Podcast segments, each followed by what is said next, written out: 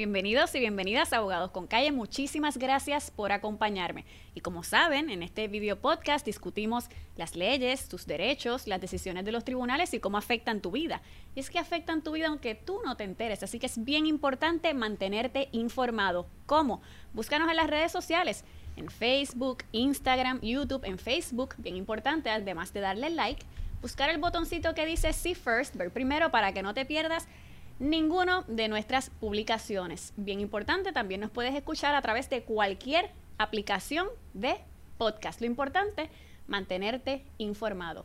Bueno, muchos me han preguntado cómo uno es elegible para eh, obtener representación legal u orientación legal en casos civiles.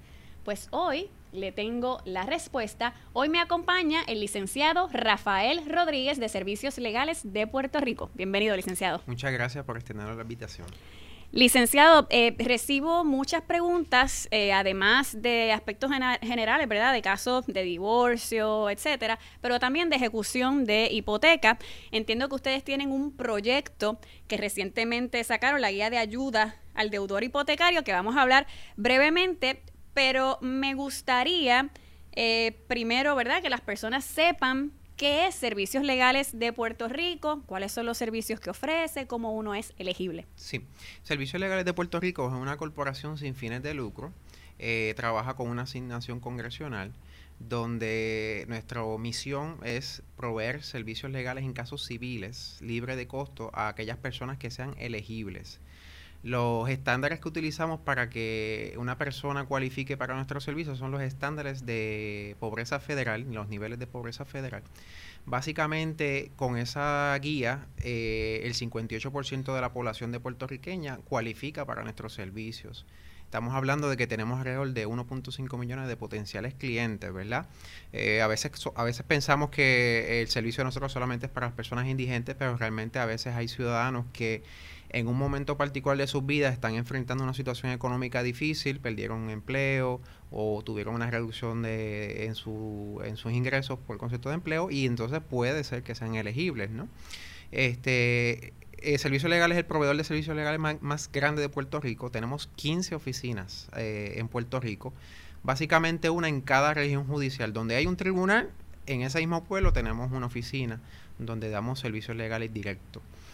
La, la, gama de servicios que ofrecemos pues van desde, casos de familia, ¿verdad? Que ahí este, podemos hablar de divorcio, custodia, alimentos.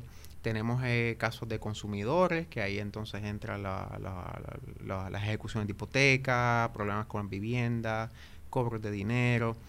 Eh, trabajamos casos con educación especial para eh, apoyar a aquellos padres ¿verdad? que tienen algún niño o niña que está bajo el programa de educación especial, pues también podemos este, representarlos en aquellos foros pertinentes. Eh, y, y, entre otros, entre otras áreas del derecho ¿verdad? civil, este, pues eh, brindamos servicio para aquellas personas que, que, cualifiquen. Y como mencionamos al inicio, el asunto de la ejecución de hipoteca, ahora mismo que Puerto Rico está pasando por una situación bien difícil económicamente y socialmente, pues muchos nos vemos sumergidos, ¿verdad?, en esta crisis en que las personas no pueden pagar su casa y entonces, ¿verdad? Con el temor de que le pueden ejecutar su propiedad. ¿Cuál es la ayuda que ustedes ofrecen? Y si me puede entonces hablar un poquito de esta nueva guía de ayuda al deudor hipotecario que ustedes crearon. Sí. Eh, esta, esta guía de ayuda al deudor hipotecario se creó básicamente tomando nuestra experiencia de trabajo y el objetivo es que la ciudadanía, la clientela, pues pueda tener una referencia y pueda educarse en cuanto a este tema que es tan denso y complejo, ¿verdad? Y muchas veces, como lamentablemente sucede, muchas personas pierden su hogar por no haber sido asesorados o buscado asesoramiento o haberse educado adecuadamente. Y esos son los casos que realmente nosotros queremos este, trabajar y queremos ayudar para que estas personas eh, eviten perder su, su hogar. Eh, esta guía pues básicamente lleva a la clientela desde el proceso antes de, de la ejecución cuando confronta, cuando ya identifica que está, va a enfrentar un problema financiero y por lo tanto anticipa que no va a poder cumplir con los términos de su hipoteca, pues entonces en esta guía lo, lleva, lo vamos llevando desde el proceso, desde que confronta problemas, se lo comunica al banco eh, solicita ayuda, asistencia, no, no por alguna u otra razón el banco no, no aprobó su, su modificación o su alternativa y es demandado. Es importante que aun cuando haya sido demandado, todavía hay opciones, ¿verdad? A veces el proceso eh, que se dio antes con el banco, antes de que llegara al tribunal, pues no, no hubo la mejor comunicación entre el deudor y el banco y pues entonces eh, llegó la demanda lamentablemente y entonces eh, esta guía lo va llevando y le va informando de cuáles son los pasos que tiene que seguir para evitar la pérdida de su hogar. Y una pregunta bien importante es cuál es el procedimiento que debe seguir una institución, ¿verdad? financiera, un banco para iniciar una ejecución de hipoteca, porque eso no es así porque sí, o sea, tiene que haber un procedimiento. Sí, eh, eso, el procedimiento que tiene que llevar una institución bancaria antes de presentar una demanda de ejecución eh, es una, se conoce como la intervención temprana. Al día 36 de que un deudor se atrase en el pago, ya lleva 36 días sin poder pagar esa, esa hipoteca, pues ya comienza un deber de la banca, de ese acreedor, de hacer una intervención temprana con ese deudor. Eh, llamarlo, comunicarse con él, mira, no hemos recibido el pago, ¿qué está sucediendo? Este, se supone que le hablen de las alternativas que tendría, si proyecta que no va a poder pagarlo en los próximos 30 días. Y entonces se da un proceso en el día 45 eh, de atraso, de mora, pues ya se supone que el banco comienza a enviar este, notificaciones por escrito, cartas, de que no se ha recibido ese pago, de que usted debe comunicarse para que eh, poder eh, eh, auscultar opciones eh, y que si no lo hace, pues se expone a que sea demandado. ¿Y ese es el aviso de demanda o eso es una notificación posterior? Eso es una notificación que se, supone que el, banco haga al día 45 de la delincuencia del préstamo. Cuando digo delincuencia es del atraso, ¿verdad? Cuando usted ya lleva 45 días de atraso en su hipoteca, ya se activa este mecanismo y se supone y por ley el banco tiene que notificarle por escrito de que usted está en atraso, de que hay opciones, que tiene que comunicarse y de que si no lo hace, eh, es posible y es probable que el banco entonces eh, entable un procedimiento judicial. ¿Y cuáles son las posibles opciones que tienen, verdad, estos deudores? Sí, eh, nosotros, el, eso, el procedimiento de mitigación yo lo, lo, divido en dos fases. Está el procedimiento para retener la propiedad y está el procedimiento para disponer de la propiedad. Eh, no todo el mundo va a poder siempre retener la propiedad porque para poder retenerla pues la persona tiene que tener suficientes ingresos y capacidad económica para que el banco le brinde alguna alternativa que sería por ejemplo modificar los términos de esa hipoteca para ya sea extenderla y bajarle esos pagos mensuales eh, o hacer un plan de pago por esos atrasos eh, o algún tipo de moratoria para suspender los pagos por un periodo de tiempo en lo que se recuperan económicamente. Eh, siendo la modificación la más común, ¿verdad? Es la que siempre primero se oculta porque es la que le va a permitir a ese deudor retener esa vivienda.